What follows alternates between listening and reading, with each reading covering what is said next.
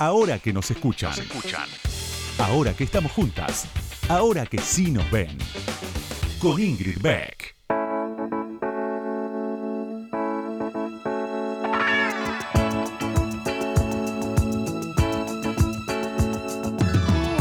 Buenas noches, buenas noches, buenas noches a todas, a todos, a todes. Otra emisión de ahora que nos escuchan. Pero no lo digo como otro día de cuarentena porque para mí estos capítulos de ahora que nos escuchan son oasis en el medio de este desierto que es la cuarentena. Después de un día de las y los periodistas bastante peculiar, eh, eh, todos y todas encerrados y encerradas, tratando de hacer nuestro trabajo cada vez más precarizados y precarizadas, con cada vez menos puestos de trabajo. Ah, qué días estamos pasando, ¿eh? Bueno, sí, les estoy levantando el ánimo. Eh, por suerte, por suerte hoy tenemos un gran programa y tenemos una gran entrevistada, así que no voy a demorarme más con mis pálidas, solo para contarles como cuento cada semana que ahora necesito, me doy cuenta, eh, de las cosas que uno se da cuenta que necesita en la cuarentena, necesito un cosito de silicona que sirve para apoyar los utensilios de la cocina. ¿Vieron cuando están cocinando que tienen la palita, la cuchara, el coso de revolver y que lo tenés ahí sucio? ¿Dónde lo apoyás? Vi unos cositos de silicona que parece que son para eso. Así que creo que la próxima adquisición eh, que haré, estos pequeños eh, white people problems que tengo, ¿no? Va a ser una adquisición de estas. Me voy a comprar un cosito de silicona para apoyar los utensilios de cocina. ¿En qué me has convertido, cuarentena? Les cuento a quién vamos a entrevistar hoy. Ya, en instantes vamos a hablar con la señora, porque es señora, Julia Mengolini. Ahora que nos escuchan, ahora que vos me escuchás, te cuento algo más sobre la invitada de hoy. Ahí va.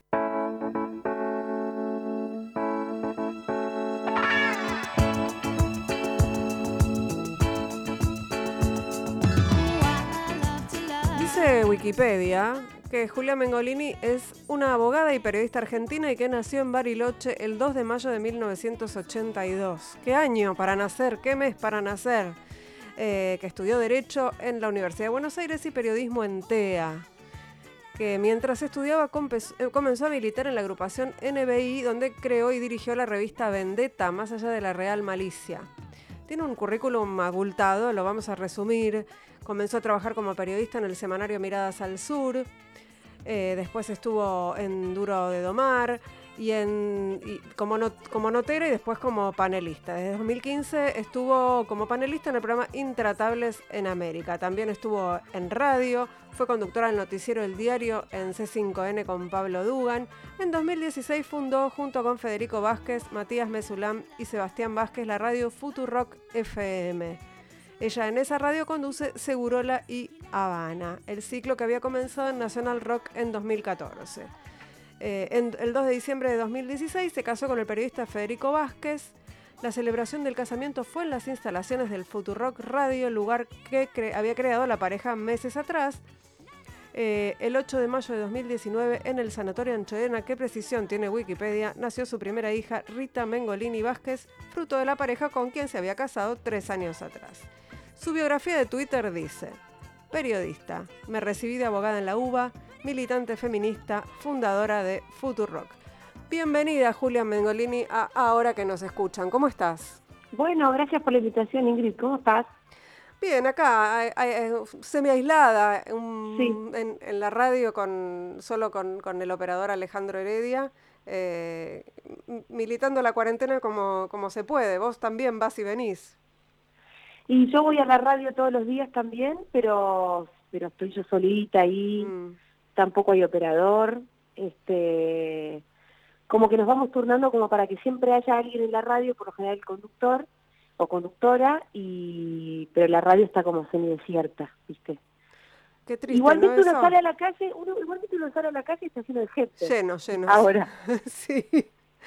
Entonces, pero, pero ¿qué, qué, qué, no entiendo bien qué es lo que está pasando. Eh, lleno de gente, casi todo el mundo con tapabocas y mucha gente corriendo, hemos visto estos días. Bueno, ni hablando de los runners, una eh. cosa que pareciera entrada a la palusa. Sí, me hace acordar mucho al, viral ese del alcalde italiano, ¿lo viste? Sí, el tipo ayer que... se acordaba de ese mismo viral, el tipo que decía, pero y ahora son todos deportistas. Exacto. Igual entiendo un poco la gana de salir a correr, pero bueno, dale chicos, todos juntos, ¿hace falta? Em, ayer habrán salido a correr gente que en su puta vida salió a correr. Sí, exacto. Y después además una cosa, agregar una problemática que es, que es real, el otro día se lo leí aquí que ya en Twitter, y es que en Buenos Aires realmente hay muy pocos espacios verdes. Claro. Por, por además por un modelo este, de explotación inmobiliaria, te diría, y hay muy pocos espacios verdes y para salir a correr, también por eso el amontonamiento, ¿viste? Sí, sí, no es que todo el mundo tiene un parque a cinco cuadras de su casa. No, no. Es más, la mayoría no tiene. No. Eh, Julia, leía, mientras leía tu biografía de Twitter pensaba en la diferencia entre poner periodista y me recibí de abogada en la UBA. Eso... o sea, no, no te autopercibís abogada. No. Eh, hace un lo que pasa es que yo en, el, en la biografía tenía abogada y me empecé a dar cuenta que mucha gente se fija en tu propia bio para presentarte y que la gente me presentaba mucho como abogada. Y yo decía, viste, cuando es un poquito una chantada, no porque no tenga el título que lo tengo, o sea, no es, no es un caso Bloomberg, mm. eh, pero, pero ejercí muy poco, no me autopercibo tampoco. Entonces dije, tengo que cambiar, porque no es lo mismo recibirte que ser abogado, que es todo un, un ser, ¿viste? Entonces ahí lo cambié porque me pareció que sí, que no era lo mismo. Encima hay gente que por ahí me hace preguntas asumiendo que soy abogada y que sé del tema. Sí, viste, se murió mi tío, no sé cuánto le corresponde a mí. No tengo ni idea, la verdad, no tengo la menor idea. Sucesión y la vi, me fue mal. Me olvidé todo el otro día, ¿viste? Cuando uno estudia y después no ejerce, se olvida también de unos cuantos conceptos. Pero una la vez, mayoría. ¿Una vez que te recibiste ya sabías que no ibas a ejercer de abogada o fue un descubrimiento posterior? No, no, no, fue hecho muy previo a recibirme. ah, la peleaste para recibirte. Sí, sí, y yo ya sabía que no me iba a dedicar un sorete a eso. ¿Y por, qué no te gustaba? Y mira, de hecho, yo empecé estudiando ciencias políticas, hice un par de años, porque me gustaba la política, hice un par de años, me gustaba la carrera, pero sentía que no era una carrera que me iba a servir para, para hacer política. Mm. Y dije, todos los políticos son abogados, yo tengo que estudiar Derecho. Entonces me cambié a Derecho. Y, ahí estudiando Derecho me estaba pegando un embole fenomenal, más o menos alrededor del tercer año de la carrera, estaba, estaba cursando, ¿viste? Cuando se te acumulan tres materias que por ahí son las más embolantes. Sí. Entre ellas derechos reales, que para quien no lo sabe es el, derecho que, que, regula la relación entre las personas y las cosas. Mm. O sea, hipoteca, ¿me entendés? Toda la cosa patrimonial. Sí, un embole fenomenal.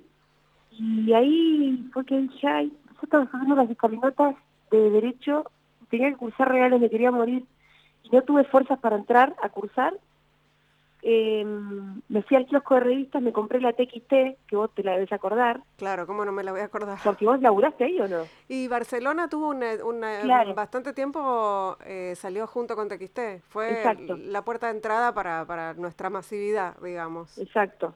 Bueno, me compré la TXT, me fui a leer, me encantaba esa revista, eh, me crucé a la plaza de, la Flor a leerla, y yo tuve como una especie de epifanía y dije, yo podría haber escrito esta nota. Era una nota sobre, de hecho, sobre Bloomberg. Eh, yo podría haber escrito esta nota, un poco agrandada de mi parte, posiblemente me hubiese salido muy mal la nota, digamos, no tenía las herramientas para hacerlo bien. Pero viste, cuando había algo ahí que me parecía que, que yo tenía algunas herramientas, evidentemente, para, para ser comunicadora de alguna manera. Y dije, ya sé, yo tengo que ser periodista. Y me fui corriendo a un locutorio, entré a ver, entré a la página de TEA a ver cómo era el programa, y que no era demasiado caro, y la llamé a mi mamá del mismo locutorio. Y le dije, mamá, voy a estudiar periodismo. Esa era la segunda vez que me cambié de carrera, entonces mi vieja ya no le estaba divirtiendo mucho, ¿viste? Es el problema de criar hijos libres, ¿viste? Hijas libres. Entonces me dice, uy, bueno, otra vez te vas a cambiar, como no vas a terminar nunca, ese, ese miedo que tienen los papás que además necesitan que una termine la carrera. Y le digo, no, mamá, te prometo que yo voy a terminar Derecho y además quiero estudiar periodismo. Y eso fue lo que hice. Entonces, en ese momento, cuando, cuando empecé a estudiar en TEA, seguía estudiando periodismo y aparte, perdón, estudiando Derecho, yo en derecho milité mucho, ¿viste?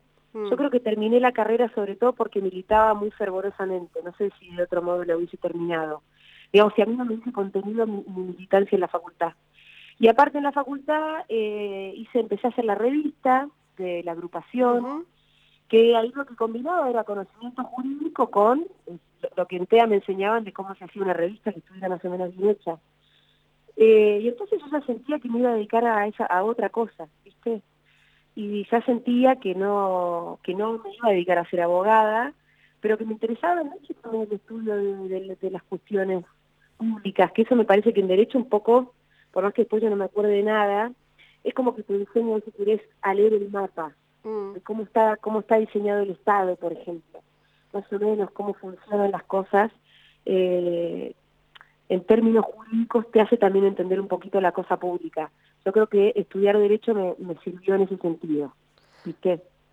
Y eh. entonces después es una buena, una buena herramienta un poco para entender la, la realidad y qué sé yo, y ser mejor comunicadora, me imagino. Julia, una, la, la, tercera pata de tu, de tu video de Twitter dice militante feminista, te invito a que escuchemos juntas un audio al respecto y después seguimos charlando. A ver. Bueno, hoy se cumplen cinco años del primer Ni Una Menos, un lustro ya de feminismo. Ah, me encanta. ya llevamos cinco años de feminismo, ¿eh? Chicas, el feminismo cumple cinco años. Discúlpame, Julia. El feminismo no es de hace cinco años. Pero de hecho, mira, em, se me ocurrió preparar para hoy justamente una, la historia de las, de, las, de las tres olas de feminismo. Ok. Considerando que esta sería la cuarta. Dije, bueno, vayamos un poquito para atrás porque se habla mucho de las olas, pero a veces no se sabe muy bien de qué se trata y, y está bueno como para pensar en esta, si acaso es la cuarta ola y cuáles son las características de nuestro presente. ¿Y, vos, y vos Julia, ¿cuándo, ¿cuándo te autodefiniste feminista? ¿Cuándo te diste cuenta de que eras feminista? A los 23. ¿Por qué? Y ahora tengo 38.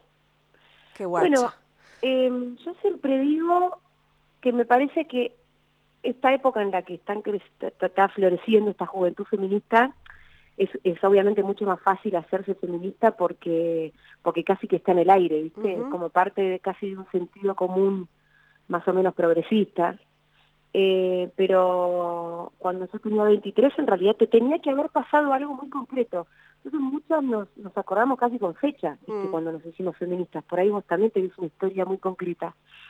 Eh, yo trabajaba en la legislatura porteña, era asesora del diputado Juan Cabandier, y Juan me encargó que me hiciera, que me encargara de impulsar, viste cuando, cuando un legislador este, asume su banca, por ahí hereda proyectos, esto no, lo sabe todo el mundo, pero por ahí hereda algunos proyectos de este, alguna, algún diputado o diputada que, que lo, no sé, por ahí lo del despacho que hereda incluso, ¿viste? Entonces Juan heredó un proyecto sobre la regulación del aborto no punible en la ciudad de Buenos Aires.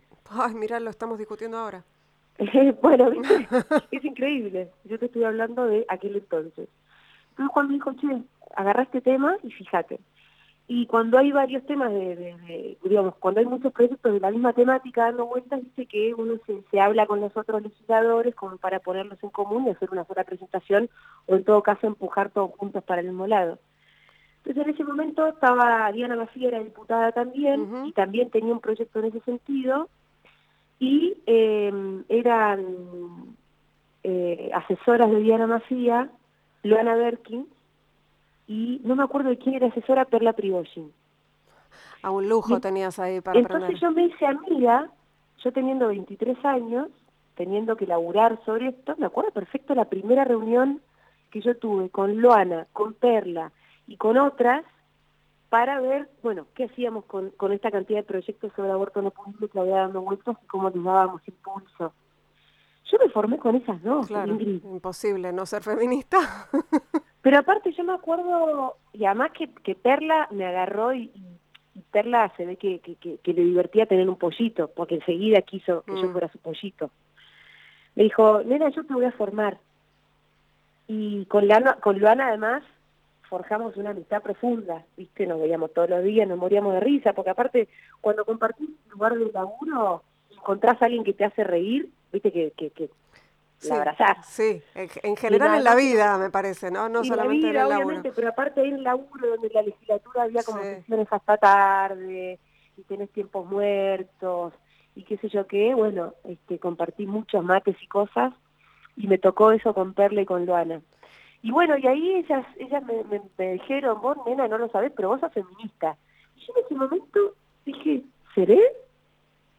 Y bueno, y, ahí me empecé a formar. Y yo más militaba, como te digo, en la Facultad de Derecho, en la agrupación NBI, que es la agrupación que fundó Mariano Recalde, mm. Guado de Pedro, ¿no? Después se transformaron en la Cámpora, en aquel momento ellas, ellos ya eran compañeros de militancia, eran más grandes que yo, pero, pero yo ya los conocía. Y, y yo llegué con estas ideas locas feministas a mi agrupación y yo quedaba como una ridícula, ¿eh? Pero yo, viste, perseveré y, y yo estaba recontra convencida que yo tenía razón, que era raro que en una agrupación del campo nacional y popular que se revelaba tanto en contra de las desigualdades, no se dieron cuenta de esa desigualdad tan grosera y estructural que era la desigualdad entre varones y mujeres.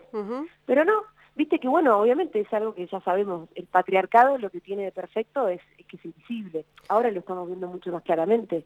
Pero, pero si, si perseveró a lo largo de tantos años de la historia de la humanidad, es porque tiene unos hilos bien invisibles el patriarcado. Y bueno, mis compañeros en ese momento no lo veían. Yo, yo pensaba cuando escuchaba el audio, ¿no? En, esta cosa que a, veces nos reímos, de que algunas piensan que el feminismo nació con ni una menos, pero a ver, me parece que hay ahí como varias cosas. Una es que, eh, como vos decís, el, el, patriarcado tiene esos, esos hilos invisibles, y sí lo que creo que hizo ni una menos fue hacerlos bastante más visibles. De sí, claro, claro. ¿no? Eh, pero también hay una necesidad de reconocer la genealogía feminista de la Argentina para las recién llegadas. Pero eso me parece que no significa estar todo el tiempo diciendo, ojo que hay unas que vinieron antes y que entonces, ¿no? Hay, yo soy como más este, contemplativa con las que vienen. Sí, totalmente, totalmente. Me parece que eso, aparte es como, es, es levantar deditos en todos los sentidos está es al pedo, me parece también, como, che, te estoy avisando que en realidad la historia es más larga. Bueno, si vos querés pensar también que la historia nació ahora, está todo bien. En, en la medida en la que la quieras cambiar de verdad, eh, para adelante. Y al mismo tiempo está también el reconocimiento de, de una lucha que, que, que nos antecedió, ¿viste?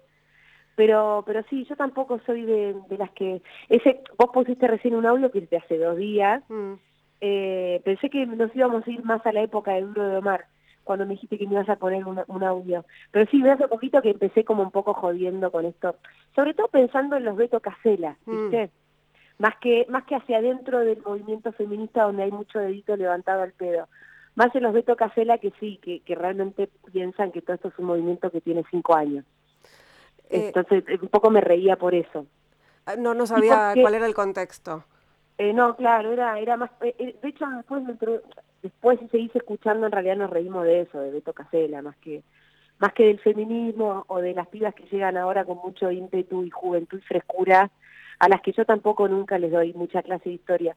De hecho, igual ahí yo después empecé a hablar un poco de las olas, no tanto de la historia, eh, sino de las olas del mundo que me parece como más interesante de repasar en términos más conceptuales, ¿viste?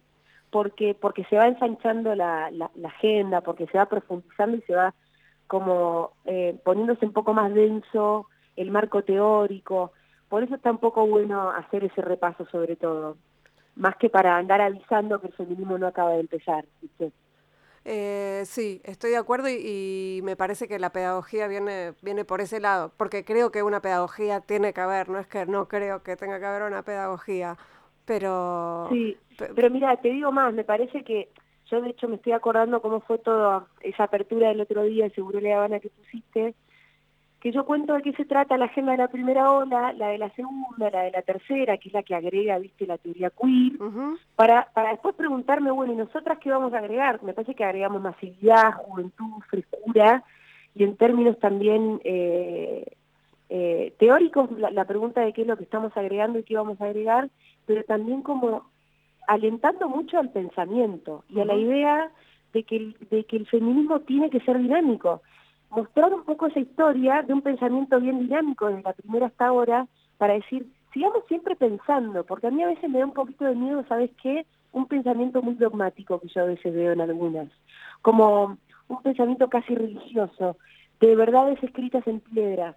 Yo siempre pienso en que lo que estuvo bien ayer por ahí no está bien mañana.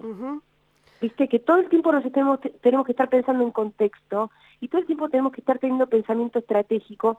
¿Por qué? Porque es un movimiento político que tiene que cumplir con sus objetivos y en ese sentido, eso nos obliga todo el tiempo a estar repensándonos.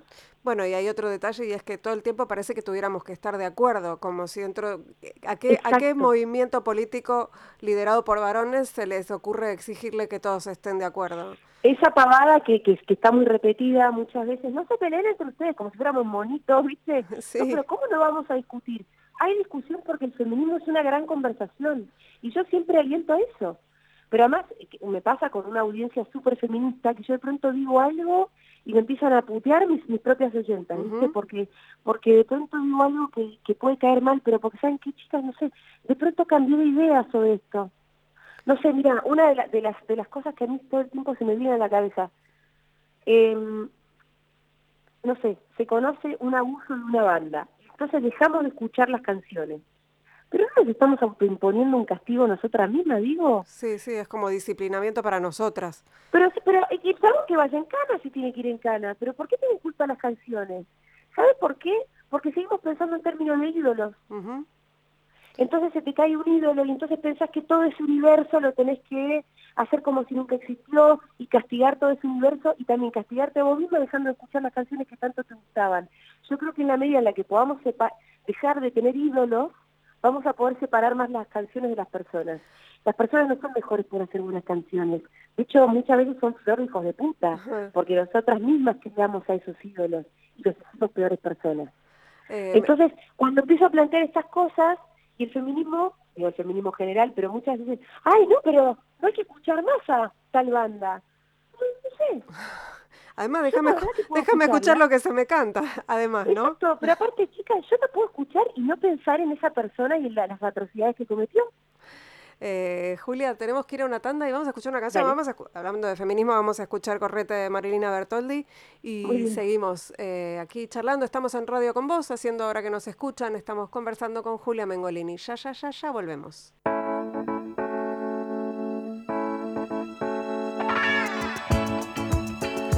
Segundo bloque de ahora que nos escuchan, estamos aquí en Radio con Vos, estamos charlando con Julia Mengolini. Me acordaba que tuve el honor de reemplazarte una semana, creo que fue, en Duro de Domar. Ah, sí, cierto. ¿Qué? ¿Te acordás cómo la pasaste? Fue una experiencia rarísima, muy rara, muy rara. Eh, no sé si fue... Eh, no, estuvo bien, fue la única experiencia televisiva que hice, así que... Ah, mira.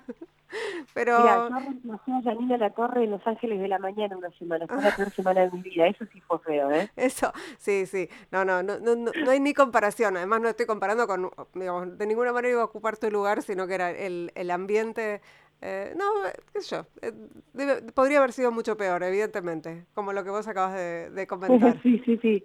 No, yo la pasé bien ahí, la pasé bien, la verdad. Eh, Julia, hablando de discusiones sobre y miradas sobre el feminismo, te invito a que escuchemos el, el próximo audio. A ver. ¿Qué me pareció la nota con Jimena Barón que le hizo que le hizo Bimbo ayer a Jimena Barón? La verdad que si me lo preguntan voy a tomar la oportunidad para contestar. La nota no me gustó. Hace un año tuve una discusión pública y notoria con Jimena Barón respecto a un tema que me parece, realmente me parece importante. Me parece que eh, Jimena Barón y todo el mundo tiene todo el derecho a estar buena. Em, ahora bien, ¿cuál es mi crítica? Yo no, no, no puedo concebir que me vengan con que eso mismo viene ungido de un empoderamiento feminista, de un empoderamiento feminista. Digo, que un culo hegemónico sea un símbolo feminista es una trampa. Es una trampa, chicas. Y además, y esto también va a molestar a mucha gente seguramente, flaco favor le hacen las influencers de cuerpo perfectos e imposibles a ese objetivo, en un país donde la tasa de desorden alimenticio es altísima. Sigan siéndose las boludas si quieren idolatrando culos, ¿eh? Pero ser gorda en este mundo, ¿por qué ser gorda está mal? ¿Por qué la discriminaron a Bimbo toda la vida por ser gorda? Porque la norma es ser flaca. Y yo me propongo romper esa norma. Y es lo que el feminismo pensante se propone desde la primera ola.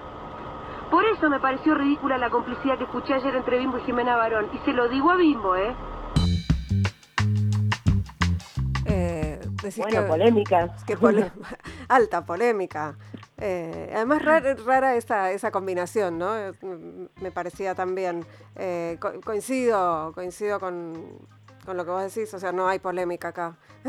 no, tengo, nada para polemizar, pero sí pensaba en cuánto nos falta eh, de laburo interno, además, a las feministas también, y sobre todo en relación con los parámetros de la, de la belleza hegemónica, ¿no? Mira, es una de mis militancias, ¿viste? Eh, yo el otro día hablaba con Gaby Borrell de esto que siempre conversamos, y a mí Gaby me dice, mira, mira que yo tengo herramientas, mira que soy feminista desde que tengo 18 años, ya tengo 40. A mí el feminismo no me ayudó nada en mi complejo de ser gorda, mm. nada, nada.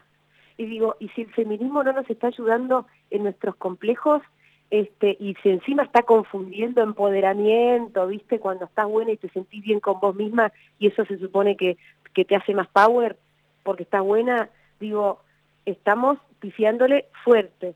Si el feminismo no nos ayuda en eso, entonces me parece que ahí este, tenemos todo por hacer. Mira, yo tengo una tía, es decir, la hermana de mi mamá, que fue anoréxica, y tengo una sobrinita que tiene problemas alimenticios y enormes complejos con su cuerpo, siendo que además es hermosa. Y yo digo, esto no se termina más. Mi tía, te estoy hablando de una señora de 70 años, ¿eh? De la, eh, y, que fue anoréxica hace 40 años. Y tengo una sobrina de 16 con el mismo problema. Eh, es como una cosa de nunca acabar. Y no estamos haciendo nada por eso. De hecho, nos estamos confundiendo mucho incluso dentro del feminismo. Entonces es una cosa que a mí me vuelve loca. Tenemos que romper con la norma de la belleza hegemónica. Yo además con esto no digo, amate como sos, digo, porque si el mundo te desprecia es muy difícil encima darte la tarea de que vos te ames como sos. Pero tenemos que romper todo, es decir, tenemos que romper las normas. Yo entiendo el deseo de ser hermosa, de sentirse linda, yo también soy víctima de eso, pero por lo menos propongámonos ampliar los parámetros de belleza. Ampliémonos un poco, porque hoy ser bella es una em, es una cosa una tarea casi imposible. Es una tarea casi imposible. Tenés que pesar 50 kilos y tener abajo de 30 años. Bueno, ya un montón que nos estamos quedando afuera. ¿Viste? Em, son muy estrictos los parámetros, sobre todo para nosotras las mujeres, eh, y me parece que tenemos que empezar a ampliar un poquito, a democratizar la, la, noción de la belleza. Yo entiendo que todas queramos ser hermosas y sentirnos deseadas, pero tenemos que ampliar, este, ampliar, romper con esa norma que es absolutamente patriarcal por otra parte, ¿viste? Y que además es una cosa que, que, que realmente nos esclaviza mucho. La carrera con la balanza es una mierda y termina generando de verdad muchos desórdenes alimenticios, complejos, tristezas y depresión. Y por otra parte, la carrera contra el tiempo, por la idolatría de la juventud, es una carrera que hasta Celeste sí va a perder. Pero ¿cómo haces? Eh, es una pregunta retórica, ¿no? Eh, digo, las, las mujeres que quieren eh, gustar, ¿no? Vos querés gustar y los patrones del gustar son los de la belleza hegemónica. tenemos... Pero menos de lo que pensamos, me parece, Ingrid. Decís que es, que es nuestra mirada sobre nosotras mismas mucho más que la mirada de los demás. Sí, me parece que en realidad, este, qué sé yo, agarremos el, caso de Bimbo, que justamente estaba, yo estaba discutiendo con Bimbo retóricamente, ¿no? Que es una íntima amiga mía y trabaja en Futurock. Pero bueno, a mí me encanta poder discutir incluso hacia adentro de la radio y todo. Eh, que es una persona que rompe con todos los moldes de lo que es la belleza hegemónica, obviamente, eh, es una mujer sumamente hermosa, sumamente sexy, que tiene un levante fenomenal, ¿eh?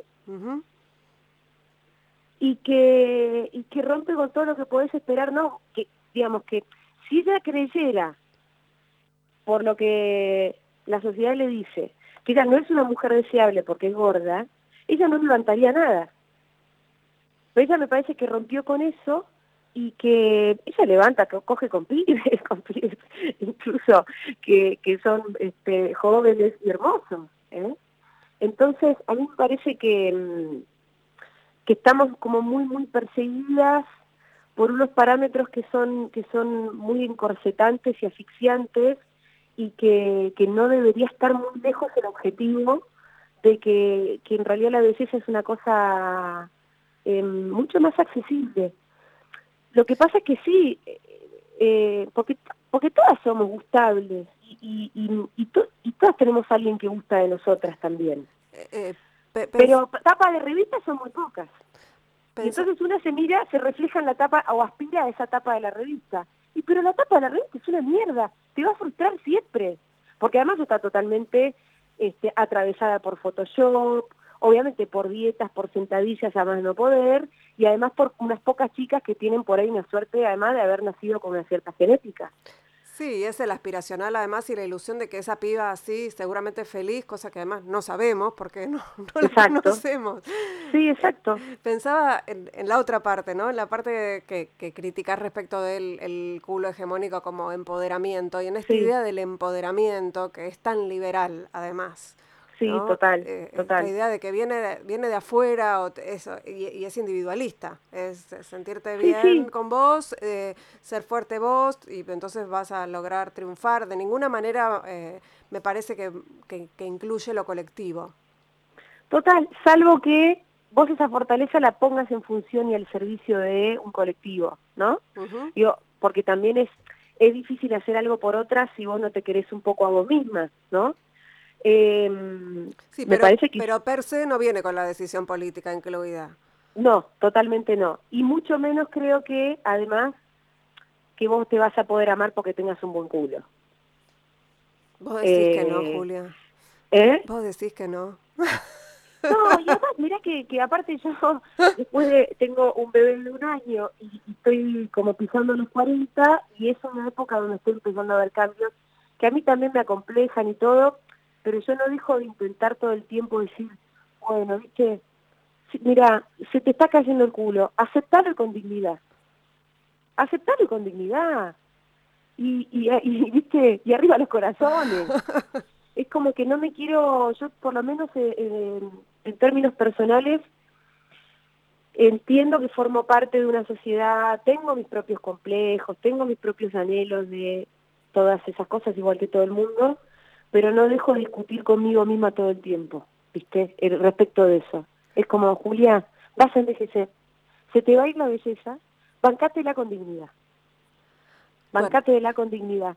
Y me parece que, que, que, tiene que ser más o menos una, que tiene que ser una transición más o menos feliz también pasar a la madurez. Porque sí, te, digo que, te, digo que los 50 tienen, tienen sus cosas. ¿Viste? Te, te voy a dar la bienvenida cuando llegues.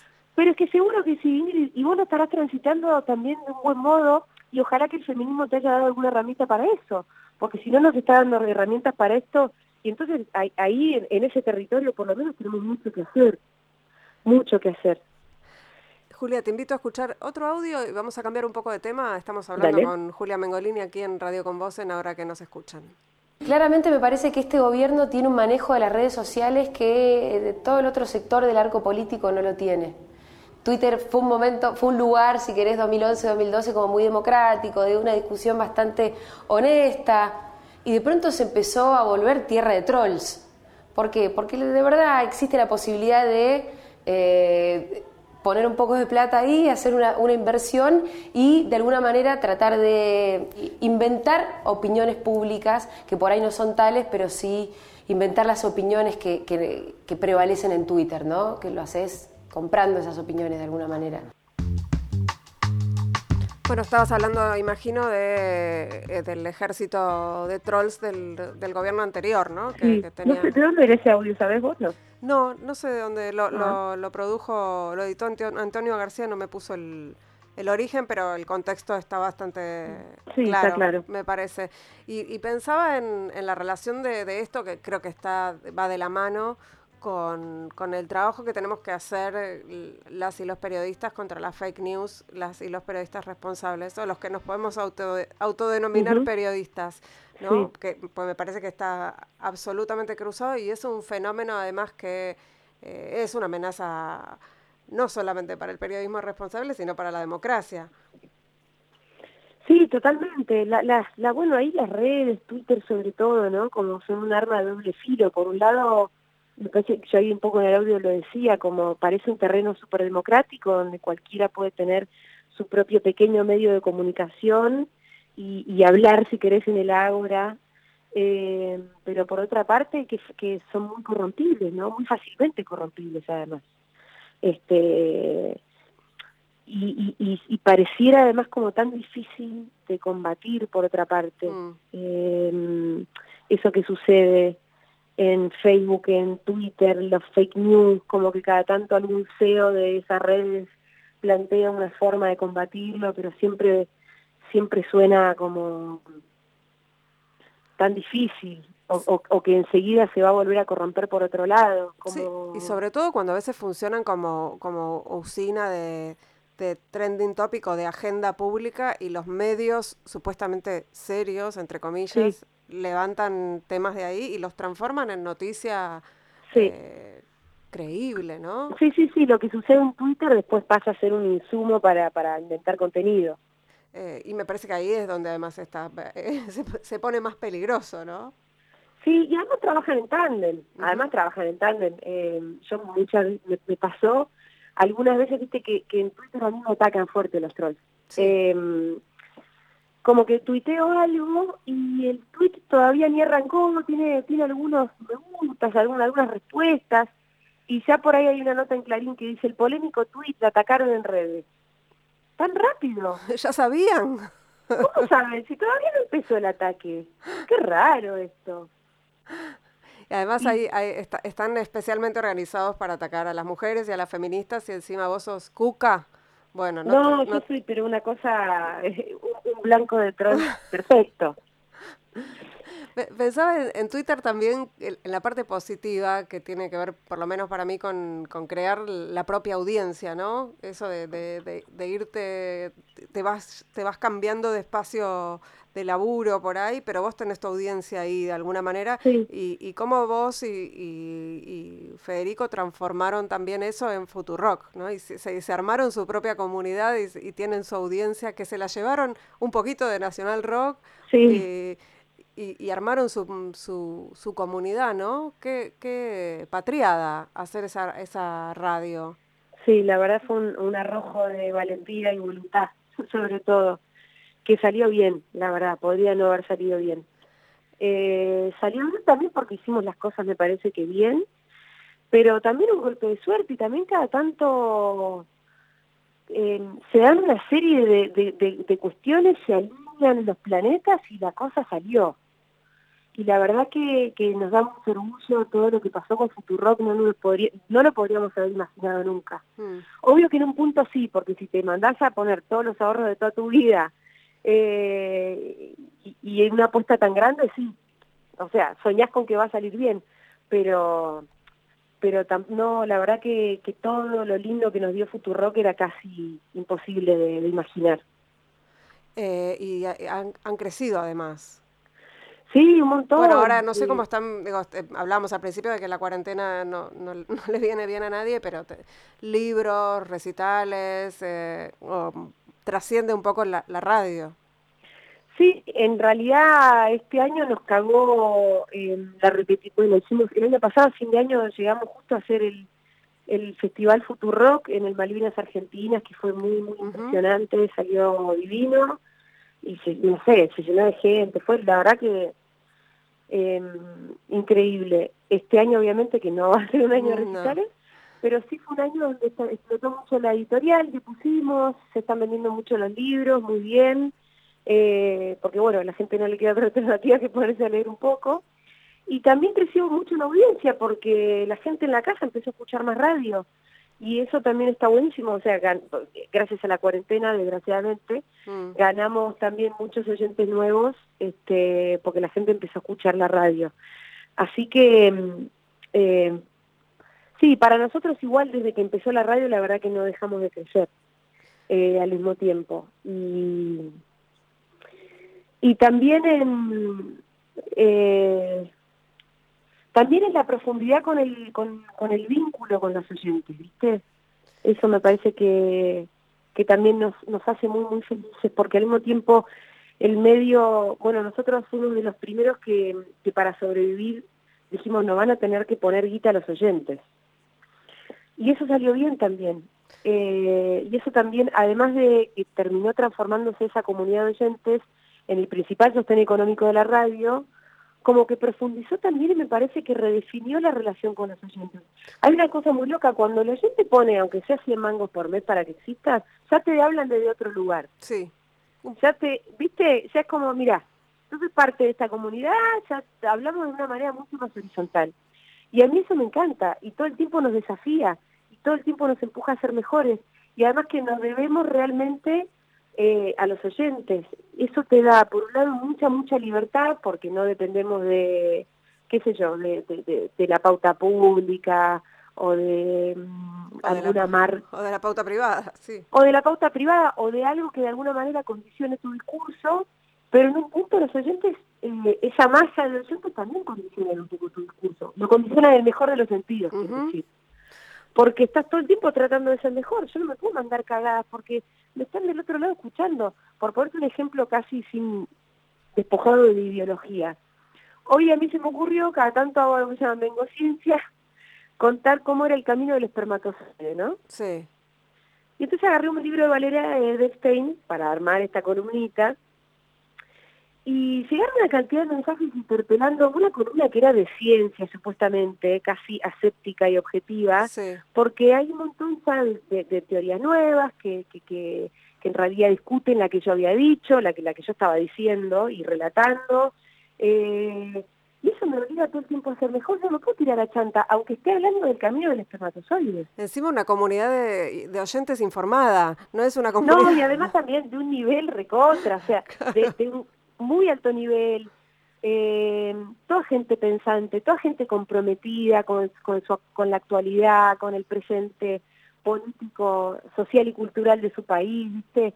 Es como, ahí es una comunidad recontra preparada que está todo el tiempo, y además también hay lo que yo eh, llamo el oyente explaining, sí que, que a veces nos mandamos a la mierda mutuamente, porque bueno, no me vengo a explicar todo tampoco, ¿viste? Que acá la que, la que está haciendo la, la que está haciendo radio soy yo. Sí, eh, este, ganen las elecciones y pónganse su propia radio. Ese chiste también forma parte de nuestro vocabulario, pero quiero decir, en definitiva, hay una relación que es re horizontal y eso, y una comunidad de gente que a la que debemos hacer la mejor radio posible. Julia, nos queda todavía un ratito más de charla, vamos a, a escuchar eh, vamos a escuchar a Abril Lavigne y un poquito de tanda y volvemos y seguimos charlando. Ahora que nos escuchan. Entrevistas a las mujeres que mueven el mundo. Con, Ingrid Beck.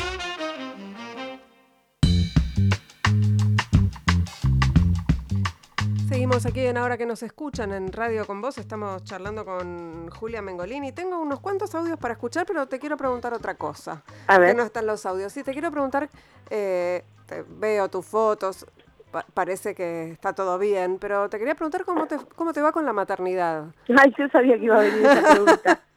Porque de hecho, ¿te acordás que yo estaba en pleno porterio y te escribí un mensaje porque porque en algún momento me había llegado tu libro, Madre Primeriza, y yo como no tenía hijos, no le di pelota, la verdad.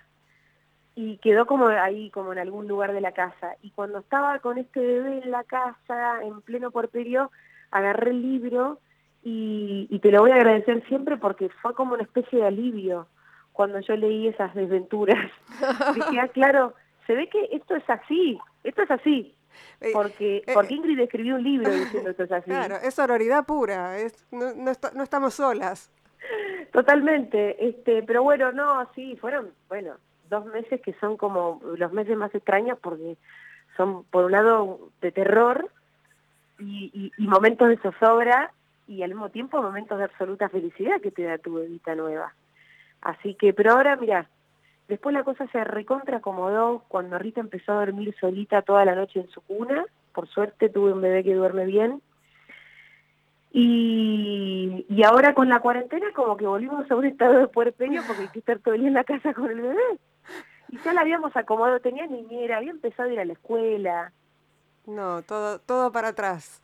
Este, y ahora bueno, es como de vuelta a estar todo el día con, con la bebita. Y, bueno. Y, te haces preguntas? Eh, ¿te, ¿te, resulta un desafío criar a, a una hija feminista? ¿O desde el feminismo? ¿O te parece que fluye? Bueno, tiene un año, con lo cual por ahora eh, trato de que no meta los dedos en el enchufe, nada más que eso. Sí, bueno, eh, podría ser visto como una práctica feminista para que... Pero para adelante, ¿sabes qué? Yo lo, lo que realmente quisiera para Rita es que crezca en absoluta libertad de pensamiento también y que ella llegue a las conclusiones que quiera llegar.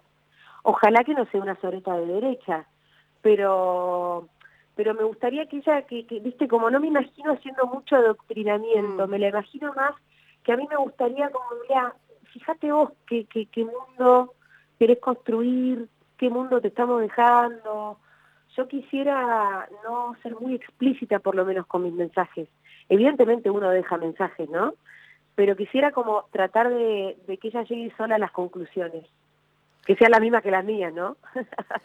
¿Y, y, con, ¿Y con el papá? Eh, bueno, a ver, qué sé yo, Fede es muy buen papá, no sé cómo ir a hacer toda esa dinámica. Por ahora nos estamos divirtiendo mucho, me parece, los tres.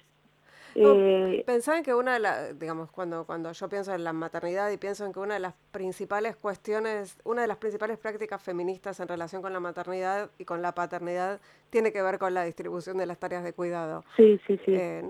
Como que después el resto sí, si querés ponerte un vestido de princesa o querés jugar a la pelota, haz lo que quieras, no, no te voy a obligar a jugar a la pelota, que sería lo que ahora eh, muchas feministas creen que hay que hacer, ¿no? Dale a la nena una pelota que juegue, déjala que haga lo que quiera.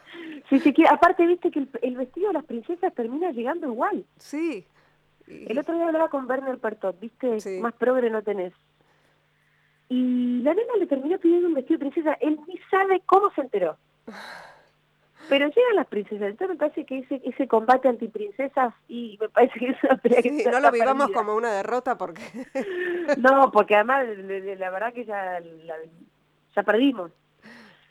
Eh, no, tenés razón en eso. La verdad es que ahora la cuarentena, viste, que, echó mucha luz sobre el tema de la división de las tareas del hogar. Ahora, quiero decir, nosotros teníamos tercerizada la limpieza de la casa y hubo que hacerse cargo de eso, por ejemplo, y además estar todo el día también cuidando a Rita entre los dos.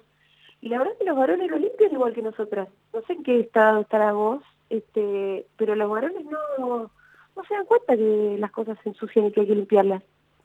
Yo acá tuve, tuve que mm, batallar bastante, hacerle ver a Fede que, que teníamos que distribuirlo mejor, pero aparte también es como, como llegamos a, a nivel conflicto pero porque no porque él sea un sorete, también me parece que hay una cosa que, que se dan menos cuenta, que no lo hacen, no, no, sé qué pasa ahí. Y porque la, sí, el formato viene como para que la, mayoría no lo hizo nunca, ni lo vio hacer, ni le prestó atención. Sí, eh, eh, totalmente, pero pero qué, qué loco que adentro que tenemos todavía el patriarcado en ese sentido, porque porque yo no me considero ninguna loca de la limpieza tampoco, pero acá nos encontró como en lugares muy distintos respecto del cuidado de la casa. Bueno, el otro día entrevistaba a Eleonor Fauri y pensábamos juntas, para ser optimistas, que tal vez una de, una de las pocas ventajas, ojalá, de esta pandemia horrible es esto, ¿no? La visibilización de la, de del trabajo doméstico no remunerado.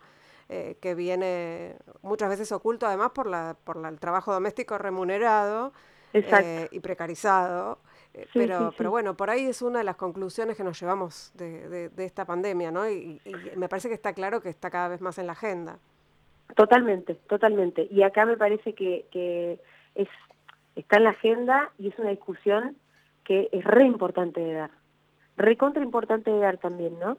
Em, la extensión de las licencias, la distribución también de las licencias por nacimiento, y además en esto eh, hay que invitar a los varones a esta discusión. Me parece que acá no cabe eso de acá los varones no entran en mi lucha. No, no, estratégicamente vos sos parte de esta discusión. Y sí, para que alguien, para eh, si, si hay que extender las licencias para los para los varones que exijan ellos también, sí, seguramente muchos quieren estar con sus hijos y sus pero, hijas. Pero por supuesto, re, también es un derecho para ellos, entonces por supuesto que hay que involucrarlos en esta. Eh, Julia, se nos acabó el tiempo, fue una hermosa entrevista. Te agradezco muchísimo este tiempo que nos dedicaste aquí a, este programa. Eh, fue, fue muy lindo escucharte. Bueno, te agradezco mucho a vos, Ingrid, por la invitación. Este, también la pasé muy bien en esta charla. Te mando un abrazo grande. Estamos en contacto, en algún momento será presencial, esperemos. Ojalá que sí. Te mando un beso grande. Un beso, chao, chao.